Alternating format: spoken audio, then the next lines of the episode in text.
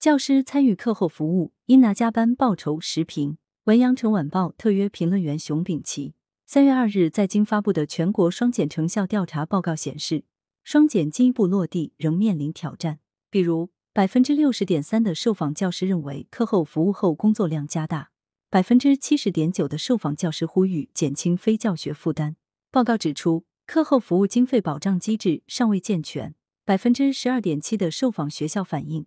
课后服务教师补贴没有任何经费保障，涉及七十三个县市区，占百分之三十四点二。百分之十九点五的受访教师参与课后服务未收到报酬。乡村学校课后服务经费来源于财政补助的比例不足百分之二十。推进双减，教师的在校工作时间因开展课后服务而延长，非教学负担也由此增加。这一问题已经引起关注。而如何解决，需要对课后服务的性质进行准确界定，因为不同的性质界定会影响到对教师的权利保障以及课后服务长效机制的建立。把课后服务纳入教师绩效考核是不少人提出的建议，但把课后服务纳入教师的绩效考核，就把课后服务变为教师正常工作的一部分，意味着所有教师都要参加课后服务，课后服务的表现会影响到绩效工资以及职称评审等。更重要的是，由于把课后服务报酬纳入绩效工资，成为教师工资收入的一部分，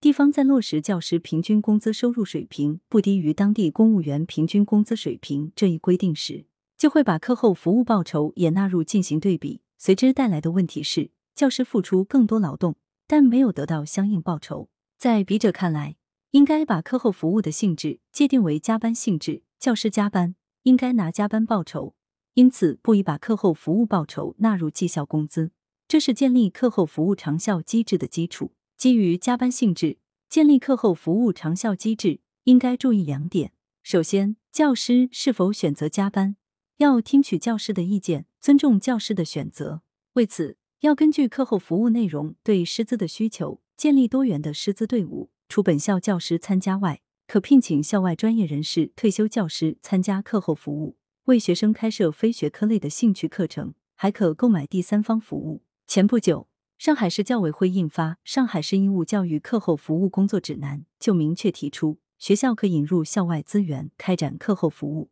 校外资源来源广泛，包括教育系统内部资源，如青少年活动中心；教育系统外资源，如社区企事业单位，还包括经遴选符合相应要求的非学科类校外培训机构。其次，要强化课后服务经费保障。课后服务的经费保障方式主要有两种：一是财政买单方式，即所有费用均由财政承担，需要明确这应属于新增教育投入，这笔钱可用于支付本校教师的加班费，也可以用于聘请校外教师、购买第三方服务；二是成本分摊，向参加课后服务学生收取一定费用方式，即财政给予一定补贴，并向学生家长收费，有的是完全向学生收费。需要明确所有收费完全用于课后服务，教师参加课后服务多劳多得，财政买单方式无疑更有利于实施。只要财政经费保障到位，就可以解决参加课后服务老师的加班费。这一模式在实施中存在的问题是，